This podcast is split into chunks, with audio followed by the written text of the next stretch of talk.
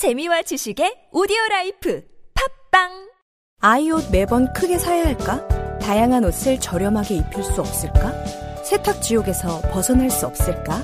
이제 리틀 런웨이로 해결하세요. 전문가가 엄선한 옷들이 도착하면 횟수 제한 없는 교환으로 매번 새로운 옷을 만나볼 수 있습니다. 옷이 더러워지셨다고요? 교환 신청 버튼만 클릭하세요.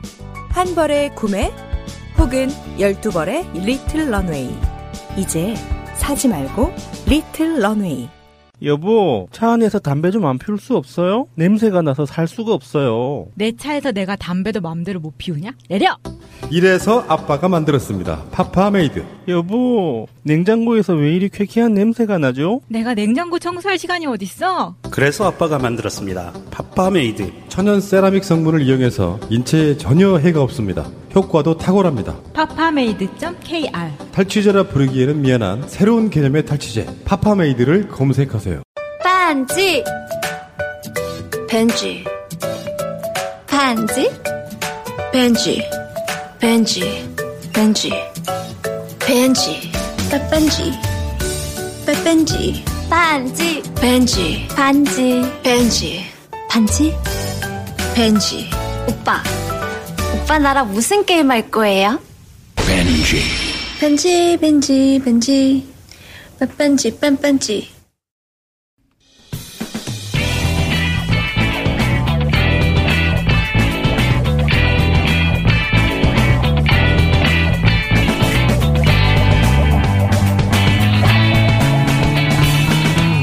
김어준의 뉴스 공장.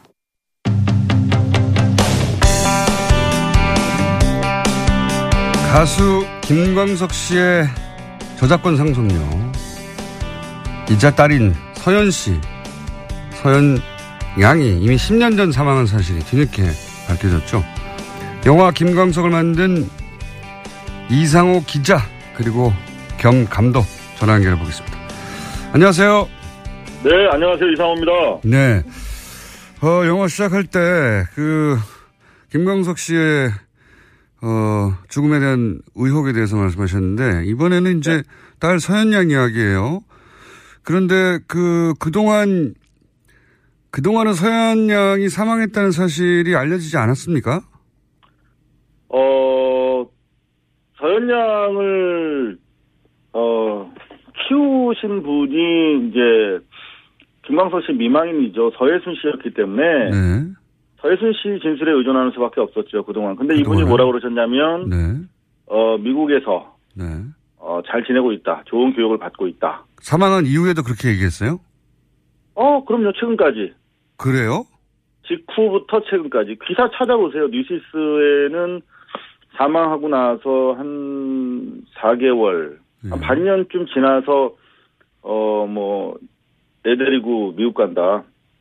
죽었는데 뭐 애가 뭐 음악을 원한다면 말리지 않을 거다. 뭐 이런 인터뷰도 했었고. 사망 이후 4개월이 지난 인터뷰에서 그런 얘기를 한 적이 있다고요? 예. 네네. 그리고 뭐 최근까지도 저희가 서예순 씨 측근 뭐 주변 어 뭐 탐문을 계속 하지 않았습니까? 근데 네네. 그 주변 분들한테도 어 두 가지로 얘기를 하죠. 하나는 조금 이제 먼 분들이 예. 다 근황을 물어볼 거 아닙니까? 딸 근황을. 네네. 어 그럼 미국에서 잘 있어요. 이렇게 다- 답하고. 그건 정말 이상하네요. 좀 더, 예. 네, 좀더 가까운 사람들이 이제 만나기를 원하거나 보고 싶다, 뭐 전화 통화라도 해달라 이렇게 요구할 거 아닙니까? 네네. 이제 그분들한테는 아, 어디 들어가 있어서 나도 마음대로 통화 못해요. 뭐 이런 식으로 얘기를 해서 회피를 했던 거죠. 아, 그건 정말 이상하네요. 네. 여기서 그 김광석 씨 부인이 그러니까 서현 양의 어 어머니인 부인이 사망했다는 사실을 모를 일은 절대 없는 거 아닙니까? 그죠?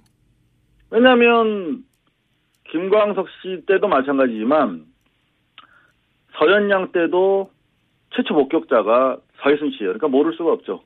119에 신고한 사람이 서혜순 씨니까.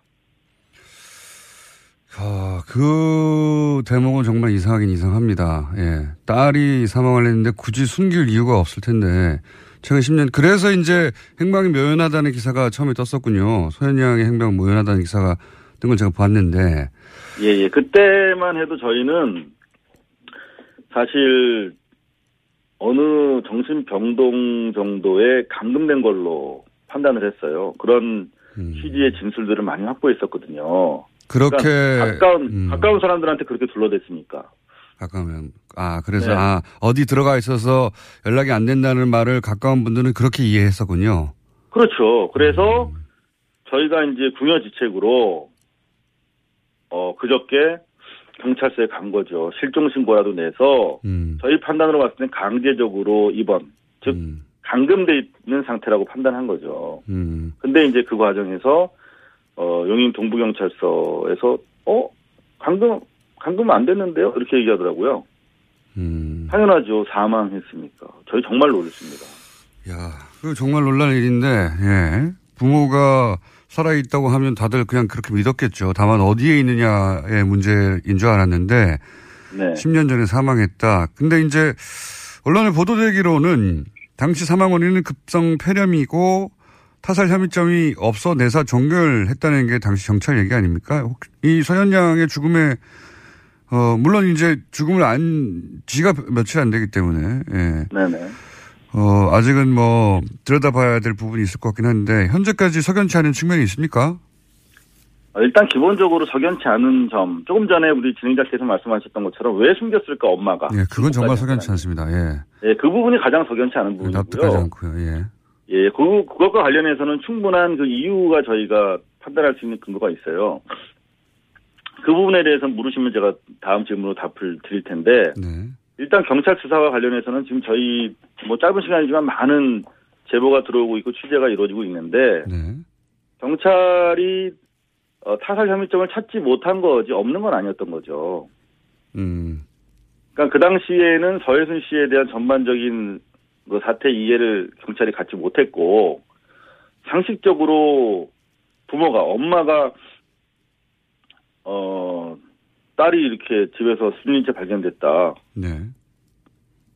이런 신고를 했을 때 의심하기 쉽지 않죠. 그리고 그건 뭐 당연하죠. 뭐.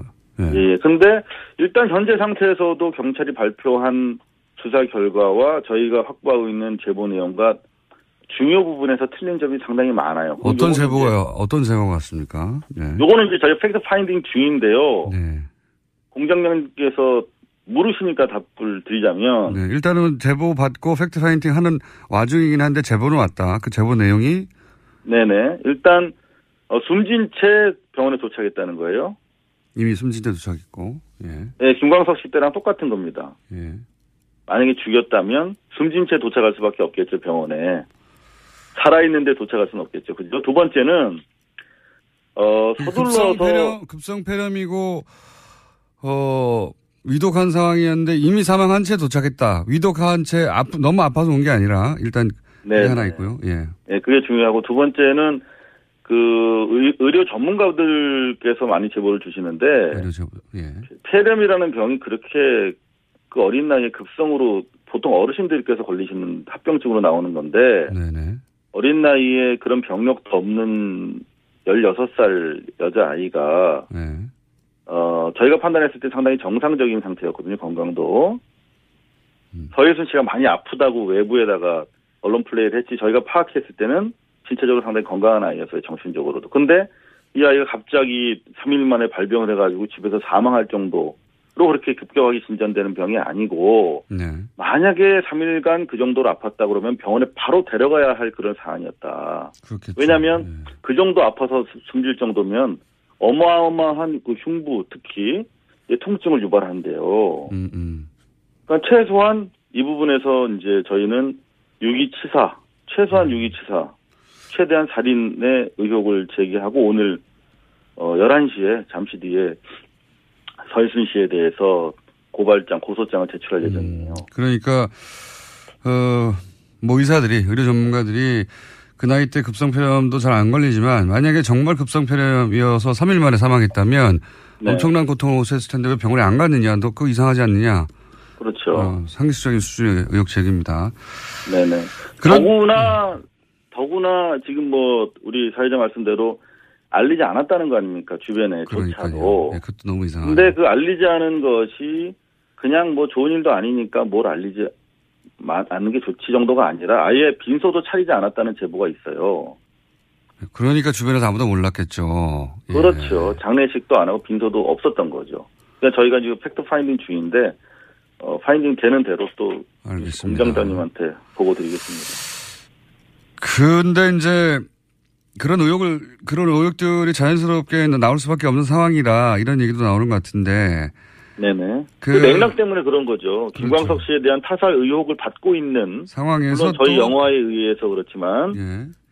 그리고 또 저희가 어, 뉴스 공장에서도 말씀드렸지만 김광석 씨 만나기 전에 사기 결혼이 있었고 그 당시에도 영화 살해 혐의를 저희가 제기하지 않았습니까 영화에서 네네 연속성상에서 경험치가 축적돼 있는 사람이기 때문에 그런 의혹을 가질만 하다 이런 말씀이신 것 그렇죠. 같은데 근데 이거 한 가지만 여쭤볼게요. 어 언제나 이제 동기가 중요한 법인데 예, 그런 네. 의혹에 있어서 어 당시 그 음원 저작권 초상권의 상속자였던 게 맞죠, 최현 씨가? 네네 그렇죠? 네네 그러면은 만약에 계속 살아 있었다면 서현 씨가 사실상 거액의 재산을 물려받은 셈이 된 거였죠? 그렇죠. 2008년에 예. 되게 중요한 질문을 하셨는데 예. 2008년에 대법원에서 확정 판결이 나와요. 예. 그 앨범 4장 네. 김광석 씨 대부분의 앨범입니다만 네. 앨범 4장의 저작권이 우리 서영양에게 있다. 음. 라고 2008년에 확정 판결이 나옵니다. 당시에 이제 그, 그 아내 서혜순 씨와 어, 김광석 씨의 부모 사이에 분쟁이 벌어졌었는데 결국은 어, 서현 씨에게 저작권이 있다라고 판결이 났다는 거죠. 그 사실 뭐 가족 간의 분쟁으로 이렇게 표현이 됐는데 사실상 서혜순 씨가 뺏은 거예요. 협박을 통해서 저희 영화 속에 다 나옵니다. 좀 봐주셨으면 좋겠고요. 일단 기본 영화 보면 되게 쉬운데 이걸 설명하려니까 복잡해서 그래요. 아직 못 보신 분들이 어. 많으니까요. 좀 설명을 해주시고. 예 예. 그 기본적으로 2008년 이제 가을에 최종적으로 서혜순 씨의 딸 네. 서현 양에게 어, 앨범 4장에 대한 저작권이 있다는 판시가 나오는데 중요한 것은 이 판시의 어 주체 예. 법익이 가는 사람이 서현 양인데 이미 서현 양은 2007년 12월 23일 날 죽었잖아요. 예. 그러니까 죽은 사람을 상대로 소송이 결정 난 거예요. 왜? 몰랐으니까 그런 것도 있겠 서혜순 씨가 서혜순 씨가 적극적으로 숨겼기 때문이죠. 그리고 이미 죽은 상태에서도 언론에다가 인터뷰를 하고 주변에도 알리지도 않고 장례식도 치르지 않았기 때문에 어쩌면은 어 그래서 사망을 숨겼을 수도 있겠네요. 예. 그렇죠. 그러니까 어 그렇다면 이제 그, 재, 그 재산은 어디 누구한테 가느냐라는 질문이 그 다음에 따를 텐데 네. 당연히 그죠? 근데 죽은지를 아무도 몰랐으면은 어 물론 서혜순 씨가 그러면 당연히 그 재산을 누렸겠군요. 말하자면. 그렇죠. 지금 그래서 네. 이제 빌딩도 상속받고 100억 원 정도 아마 더 나간다고 하는데 저작권 전체 규모가 100억 원. 그거를 단독으로 행사하고 있는 거죠. 원래는 딸 서연이랑 같이 나눠서 행사해야 되는데 알겠습니다. 정황들은 때문에 이제 이 부분에 관련해서는 소송 사기죄가 적용되기 때문에 음. 어 공소시효 안에 있거든요. 뭐 아까 6.27사죄도 그래서 그래서 오늘 저희가 기자회견 하려고 하는 목표는 서혜순 씨에 대한 재수사와 출국 금지를 요청하기 위한 것입니다. 안 혹, 여쭤보셔서. 혹시 영화 마지막 질문인데 영화 이후에 예 김광석 영화 이후에 다큐니까 상영관이 점점 줄어서 고생하시고 있죠. 네. 예, 뭐 상업 영화가 워낙 많아서요. 예. 저도 다큐를 해봐서 압니다. 또 동변상련을 느끼며 예. 그 이, 이 말을 하다가 제가 질문을 거의 잊어버릴 뻔했네요. 어 이후에 영화 이후에 서혜순 씨를 접촉하신 일이 있습니까 혹시 연락이 됩니까? 계속, 계속 접촉하고 있어요. 소재는 계속 파악하고 있고 아 그래요? 예. 지금 일체 연락을 끊고 잠정한 상태인데 네. 어 지금 해외로 어 빠져나가기 위해 상당히 재빠르게 준비를 하고 있기 때문에 음. 조금 조급한 그런 심정입니다. 그렇군요. 어, 언, 어디에 있는지는 정확하게 모르지만 연락은 되신다는 거죠? 그럼 아니 연락을 안, 저는 안 받고 있고요. 어, 안 받고 있다고요? 전혀. 저희 계속 위치 이동할 때마다 제보가 오고 있어요. 오고 있다. 네네. 알겠습니다. 요사는 예 영화도 영화고 영화를 넘어서서도 중요한 사건이라 네 문제 제기해 주신 거 감사드리고 어 저희가 계속 인터뷰 하겠습니다. 예. 예. 자 영화가 내려가기 전에 어 빨리들 이 영화를 보시고요. 자 오늘 말씀 감사합니다. 예, 감사합니다. 지금까지 영화 김감석의 감독 이성호 감독이었습니다. 오빠, 우리 어디 가는 거야? 정수 가지. 와, 우리 말 타러 가는 거야? 그렇게 좋아? 고민하지 말고 장수로 오세요. 온 가족이 즐기는 승마 체험과 국내 최대 규모의 말 역사 체험관 등 장수에는 정말 볼 것, 누릴 것들이 넘쳐난답니다. 말의 심장 소리를 직접 느껴보는 장수에서의 하룬 여행. 장수는 항상 가까이 있습니다. 주말 여행은 장수로.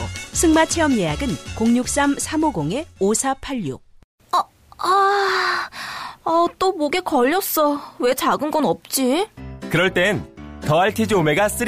스마트폰을 너무 많이 봤나 봐. 눈이 너무 건조하네. 그럴 땐 더알티지 오메가 3. 아, 손발도 저려. 그럴 땐 더알티지 오메가 3. 알았어, 알았어. 더알티지 오메가 3. 그래. 약사들이 만든 GM팜을 검색해보라고. 오케이. GM팜.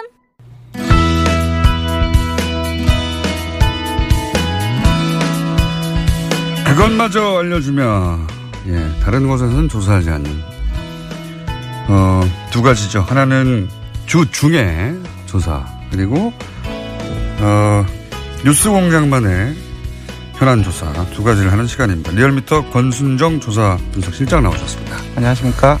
예. 주중이라는 게 이제 여론이 어느 한 방향으로 가는 와중이기 때문에 잘 발표가 안 되는데 보통 주말이나 이렇게 예, 잠정적으로 네. 보시면 될 것 같습니다. 흐름을 보는 네. 시간이라고 보시면 될 것 같아요.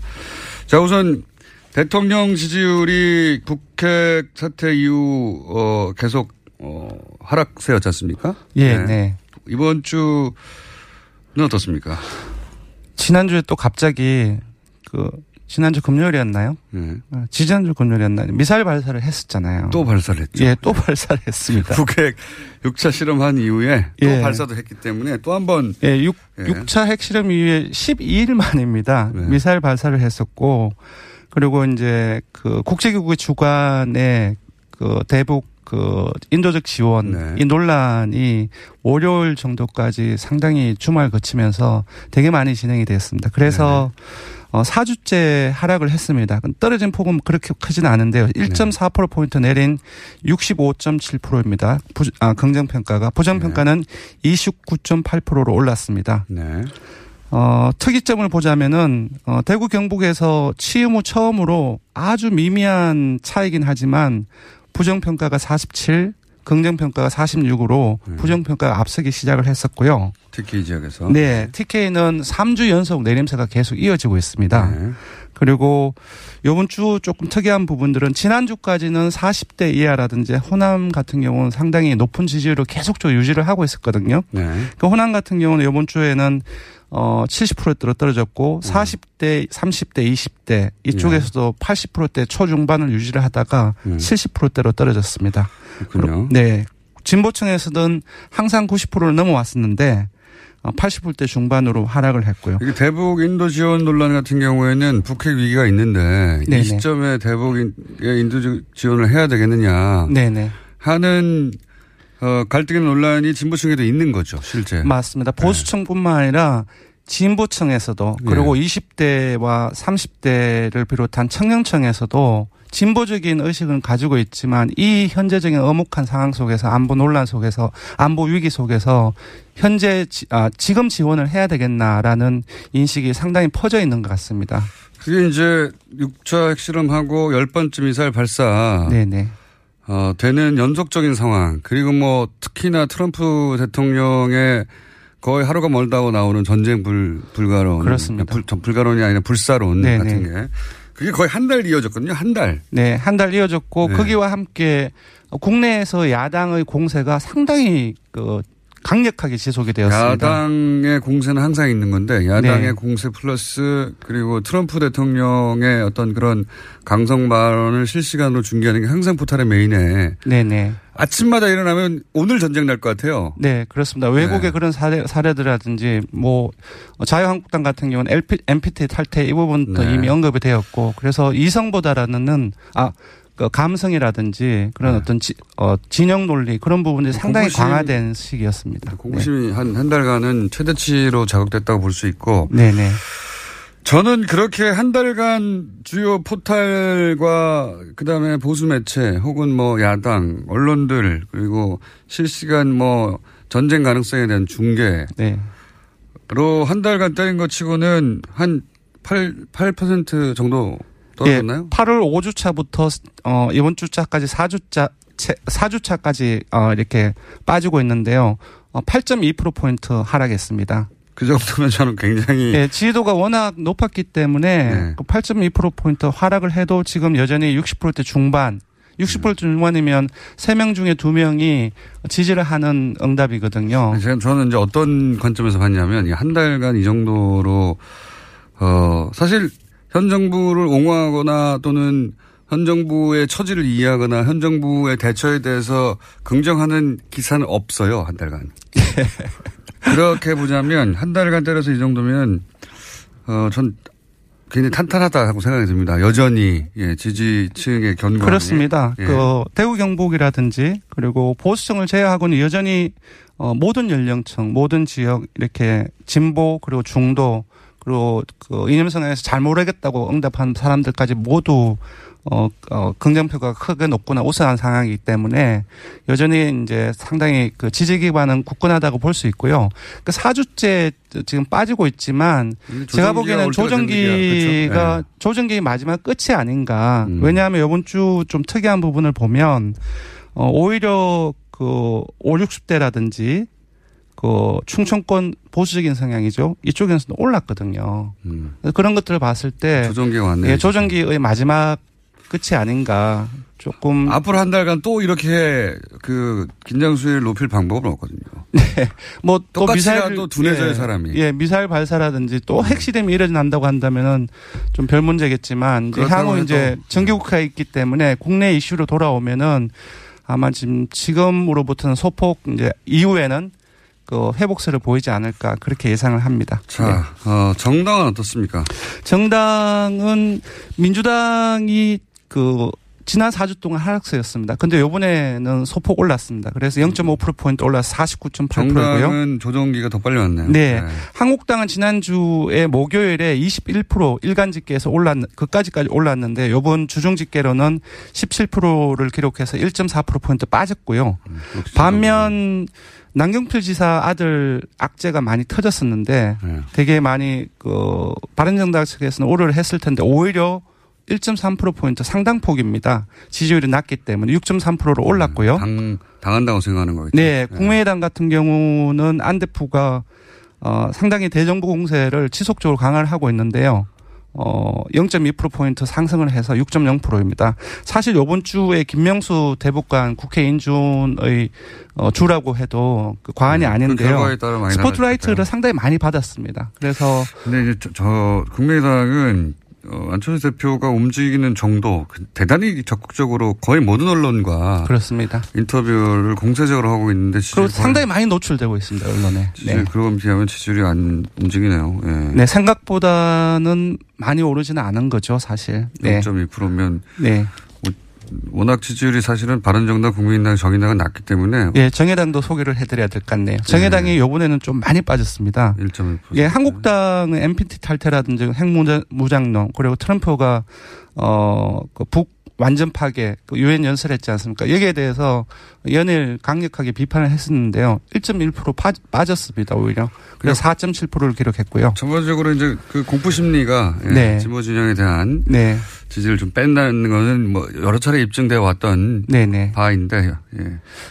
자, 어, 정당은 이렇고요. 큰 차이는 없습니다, 사실. 네, 큰 차이는 없습니다. 네. 추세가 어떠한가 하는 건데. 네 네. 민주당은 이제 꺾어지다가 다시 올라가는 추세고. 네, 한국당의 지지층이 일부 빠져서 바른정당으로 지금 가고 있는 상황이고요. 예, 당한다는 인식인 것 같고. 네, 네. 국민의당은 거의 변화가 없고 정의당이 이 안보 국면에서 좀 지지율이 빠졌다. 네, 진보층하고 20대를 중심으로서 빠졌기 때문에 제가 보기에는 대통령과 마찬가지로 그 인도 지원 논란 이 부분에 대해서도 강, 지원 그, 그 지, 지원하는 어떤 입장을 발표를 했었죠.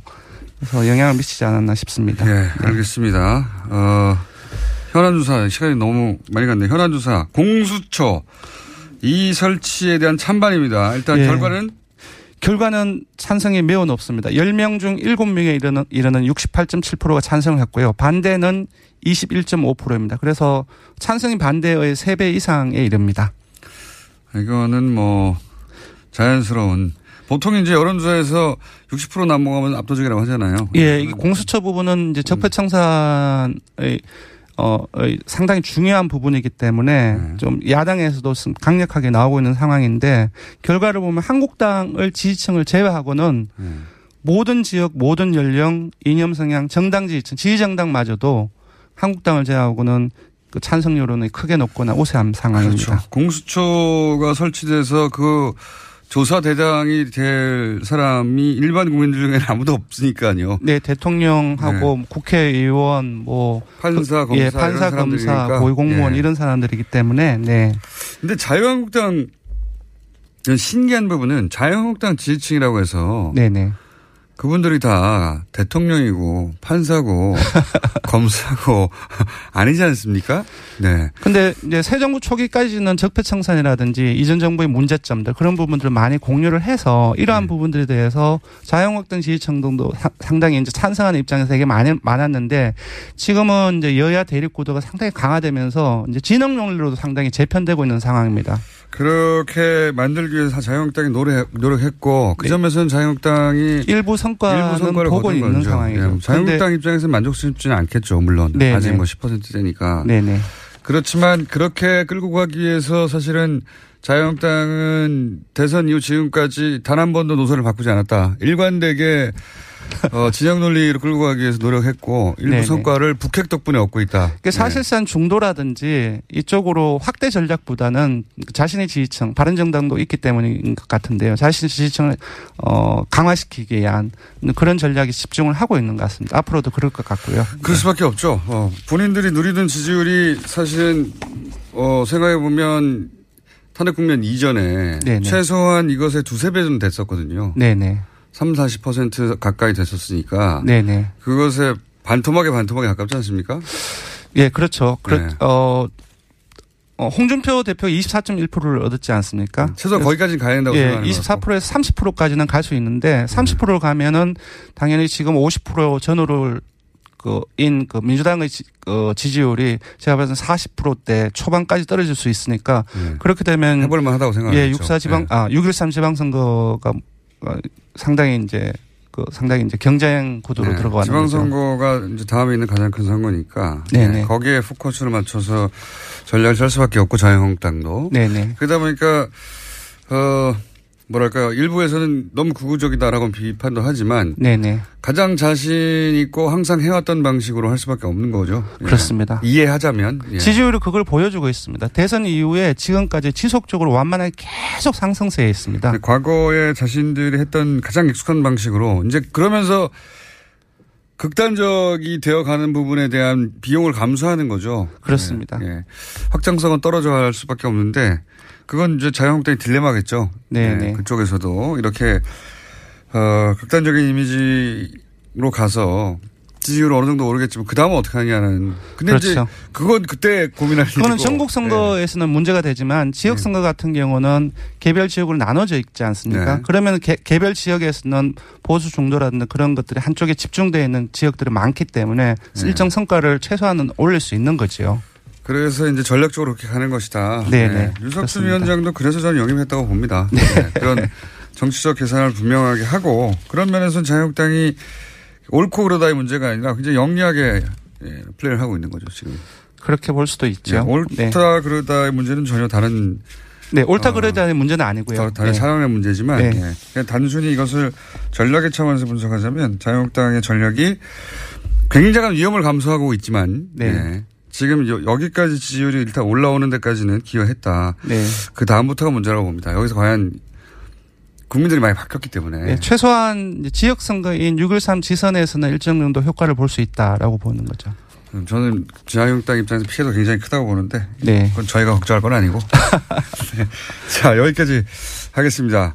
조사 개요는요? 네, 이번 대통령 정당 조사는 TBS 의뢰로 시- 전국 19세 이상 성인을 대상으로 어 18일부터 20일 사흘 동안 무선 80%, 유선 20%, 전화 면접 자동 응답, 혼영 방식으로 실시했고 최종 응답자는 1,526명입니다. 표본 오차는 90%, 95% 신뢰 수준 플러스 마이너스 2.5% 포인트, 응답률은 4.4%이고요.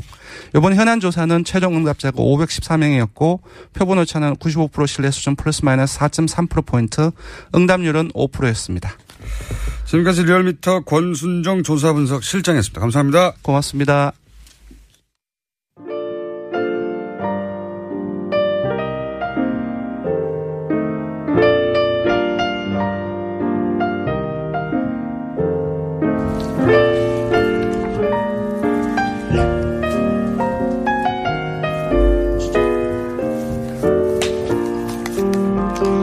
불친절한 AS. 아, 이 상상 문자가 정말, 정말 강, 디테일을 더해갑니다. 어, 오늘 방송, 오늘 방송이라는 공개 방송을 이분 머릿속에서는 이미 치른 겁니다.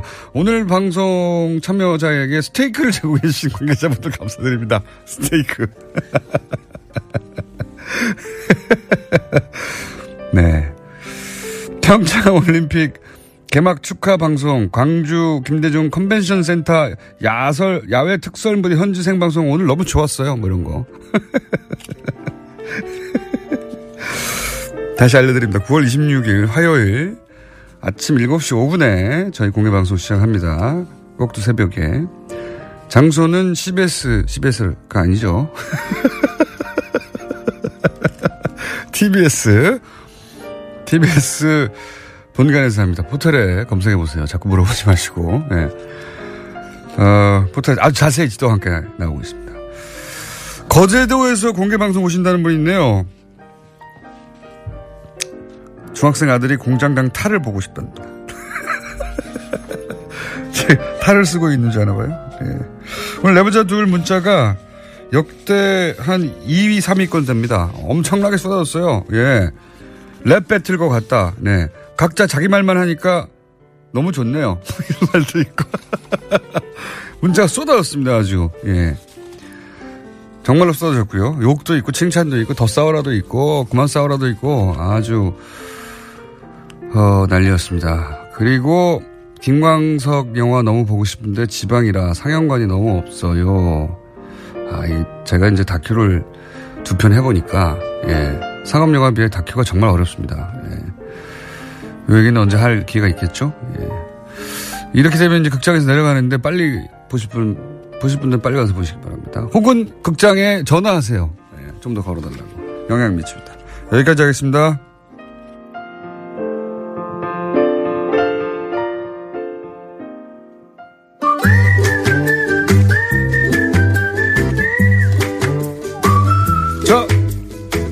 도시원 축가 김재현 박사님 나오셨습니다. 네, 안녕하십니까? 안녕하세요. 네, 오늘 네. 멋진 옷을 스카프와 함께. 김재현 박사님은 패셔니스타예요. 예, 아이고. 라디오의 패셔니스타. 아이고 참 맞아요. 목소리만 예. 감사드립니다. 아니, 패- 어. 그, 어, 뭘로 따져도, 예. 연령대로 따져도, 직업으로 따져도, 뭘로 따져도, 어, 그 카테고리에서 가장 패셔니스타라고 불릴 만한 정도의. 아이고 저 왜 이래 오늘 뭐야? 네. 아니, 저도 뭐 좀 주세요, 그러면. 아니 제가 오늘 저기 우리 정치 리더와 건축에 대해서 얘기를 하는데 지난주에 예, 말씀하셨던. 어 근데 네. 지난번에 노무현 대통령과 건축 정책에 대해서 얘기를 했는데 오늘은 백범 김구 선생과 경교장에 대해서 얘기를 하거든요. 근데 이상하게 경고장. 오늘 네. 봐, 금방 안 오시잖아 이렇게. 그렇죠. 경고장, 경고장. 경교장은 기- 백범 김구 선생이 한 4, 5년 살고 근무하던 공간이기도 하지만 암살당하, 암살당한 아. 공간이거든요. 근데 제가 오늘 이걸 가져오면서, 야, 이건 뭐 저도 뭐가 있나.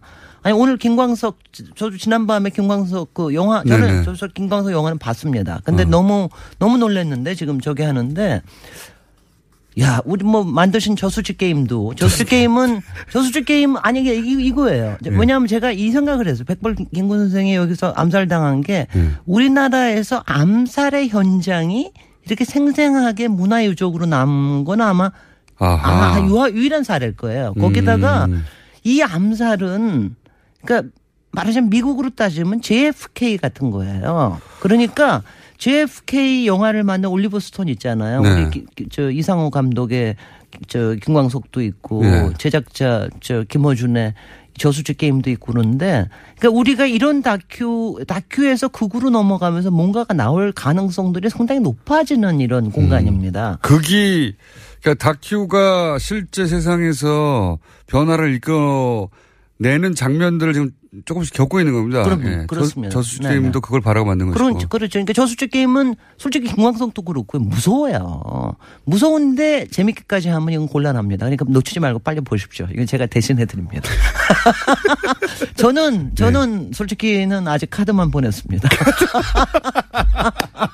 다큐들이 시간대가 안 좋다 어, 보니까 그런데 직접 아, 가고 아, 정말 힘들어요. 예. 근데 이 그래서 카드만 자석으로 보내는 분들이 있습니다. 아니 제가 뛰어난 영화 중에 하나가 JFK 올리버 스톤이라고 생각하는데 네. 하, 이- 제가 이걸 특별하게 보면서 근데 제가 이러다가 이제 딴 얘기로 가니까 어 일단 경교장에 대해서 얘기를 해요. 김교, 경교장은 뭐 대부분은 아실 거예요. 이승만 대통령에겐 이화, 이화장이 굉장히 유명하듯이 예. 백범 김구 선생에게는 경교장이 유명합니다. 근데 이제 이분이 해방 후에 이제 귀국을 하셨어요. 근데 네. 어디 가서 살 데가 없잖아요, 도대체. 아무 데도 없잖아요. 예. 그 당시에 이른바 친일파 사업가가 여기서 사십시오 하고 그러니까 준 게 아니에요. 그냥 기증을 한 게 아니라 그냥 그냥 거처를 마련해 드린 겁니다. 음, 근데 임시 거처군요, 말하자면. 임시 거처죠. 근데 네. 근데 이게 굉장히 잘 지은 집이에요. 왜냐하면 친일파에 음. 금광 캐던 사람에 거기다가 왜 일본 군에다가 막 비행기 납품하고 이러던 아. 그런 작자예요. 친일파 뭐 자산가였구나. 제가 이름을 여기 얘기 안 하겠습니다. 그러니까 네. 그런 작자가. 하든간에 이렇게 좀 이렇게 깔아둔 거죠. 음. 그래서 여기서 좀 사실은 일종의 보험 성격을 줬을 수도. 있겠네요. 예. 그러니까 여기저기 보험인데 그래서 거기 거기서 사시게 돼 45년부터 이제 암살을 당하실 때까지 49년 6월 26일까지 거기서 사시면서 집무하시고 그랬어요. 이 경교장은 이것부터 얘기해도 지금 있습니다. 네. 있는지 모르시죠? 몰랐어요, 저는. 예. 아 이거 뭐 이- 이름은 제가 막 뭐라 그러면 네. 아우, 공장장 막 갈군다고 저한테 막 갈군다니. 비판을 하시는데. 네. 아니 정말 이러면 안 돼요. 이런 거는 아셔야 돼. 이게 왜냐하면 서대문 지금 경교장 알기 시작했잖아요. 아예 모르고 살는 아니 것보다 이건 낫지 않습니까? 저는 예. 경교장을 어떻게 알았냐면은 제가 이화여고를 다녔기 때문에 네. 거기 바로 있어요. 지금 어디에 있냐면은 강북 삼성병원의 안에 있습니다. 그리고 현재 삼성병원. 소유는 예. 삼성재단입니다.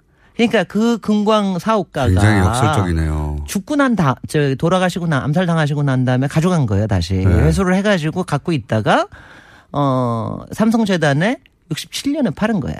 그 삼성재단은 거기를 원래 본관으로 썼다가 뒤에 걸, 저, 짓고 난, 다- 큰 본관을 짓고 난 다음에는 이거를 그때 이 장례식장으로 썼던 것 같아요. 제가 장례식장 했을 때 처음 가봤으니까. 근데 그때도 얘기를 들었어요. 그래서 제가 그걸 또 굉장히 장례, 장례식장으로 쓰다니요. 아니. 굉장히 신기하다. 이런 건물이 왜 여기에 있을까? 거기다 네. 뒤에는 엄청난 큰 건물이 있는데 아주 가까워요. 네. 그리고 그, 그 관내 경 그러니까 삼성병원 관내 안에 있습니다. 강북 삼성병원. 근데 지금 이제 다행히도 그 이후에 어 경교장 보건 추진 범 뭐 국민 추진위원회 이런 것도 만들어지고 그래서 드디어 여러 과정을 거쳐서 2013년에 어 문화유적으로서 지금은 개방됐습니다. 음, 그러니까 이제. 가보실 수가 있습니다. 가보시면 굉장히 큰 건물이에요. 그러니까 식민지 건물이니까 굉장히 크고 네. 어, 서양식 건물이고 지하 1층 있고 그 시절에 있고 이런 이 이런. 건물 일제 시대에 직접 지은 건물들이 굉장히 튼튼합니다. 굉장히 튼데 다 네. 석조 건물이고 아주 아주- 아주 원석들을 썼어요. 네.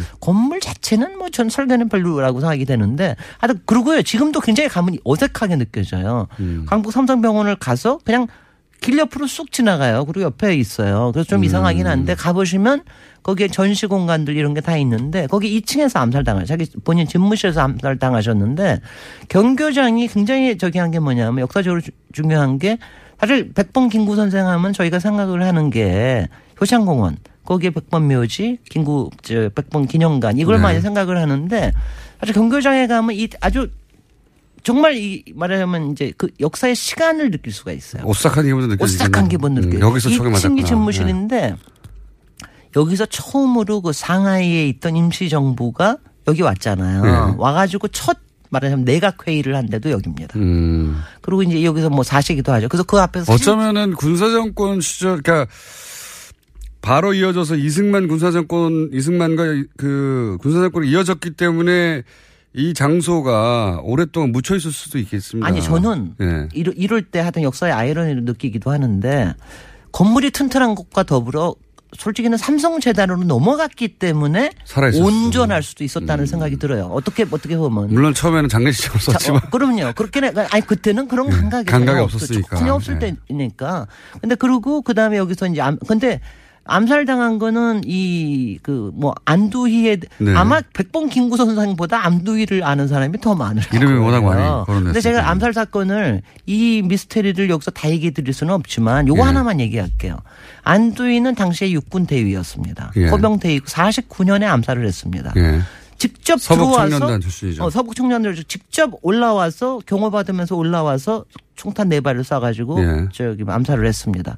그 바로 현장에서 암살도 아니에요, 그거는. 아니 그렇죠. 현장에서 잡혔습니다. 예. 현장에서 잡히고 가가지고 무기징역 받았습니다. 네. 이 사람이 복권될 때까지 시간이 얼마나 걸렸게요? 그거는 가명되고 복권되고 할 때까지 얼마 안 걸렸겠죠? 얼마? 그저 저 한번 해보세요. 글쎄 한 1 년이요? 1년은 조금 심했고 그때 이제 바로 전쟁이 일어났으니까 예. 음. 4년 아, 만에 전쟁 끝나고 나서. 4, 년 만에 복권이 됐습니다. 그리고 군수 공장 했습니다. 그리고 90년대까지 살아서 결국은 이제 뭐 이 사람도 암- 암살을 당했지만 이 그러니까 그 암살 당시에 당- 예. 이 미스테리가 영화로 만들 소재입니다, 실제. 그러니까 우리가 여- 영화거리가 너무 많다는 게 문제예요. 그리고 영화거리가, 영화거리가 너무 많은 시대에 살았던 줄 알았는데 네. 현재도 영화거리가 너무 많은 시대에 살고 있어요. 현재 맞습니다. 현재 스코어 네네. 아직 풀리지 않은 게 너무 많고요. 근데요, 제가 여기서 한 가지만 얘기하면 제가 이제 백봉 김구 선생님의 어, 얘기를 하자면은 제가 뭐 제가 솔- 솔직히 굉장히 좋아하는 역사 인물 중에 하나예요. 꿈에는 안 나타나시지만. 왜냐면 꿈에 나타나시면 막 무서울 것 같아, 솔직히. 기골이 장대했다고 해요. 사실은. 저는 어릴 때 김구 선생 이제 사진 그 혼자 서 있는 사진만 봐가지고 네. 그 사진으로는 크기를 가늠할 수 없고 안경 끼고 그래서 좀 왜소한 느낌이었는데 네. 다른 분들과 있는 사진을 보니까 어, 굉장히 기골 장대. 거인이에요, 거인. 그리고요, 예. 우리가 백범일지를 잘 알고 있지만 저는 좀 제가 이분을 놀랍게 생각을 하는 게 이분이 당시에 말했던 말이 나는 우리나라가 가장 아름다운 나라가 되기를 바란다.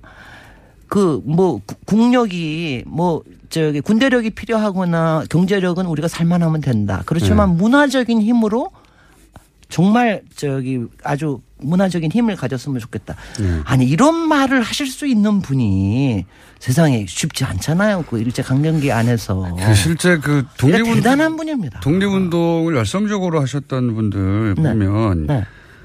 어, 사회 불만 세력이 아니고 지식인이었어요. 지식인이고 예. 그다음에 그거를 갖다가 현장에서 실천하려고 노력을 하는 실제. 실천가들이고 네.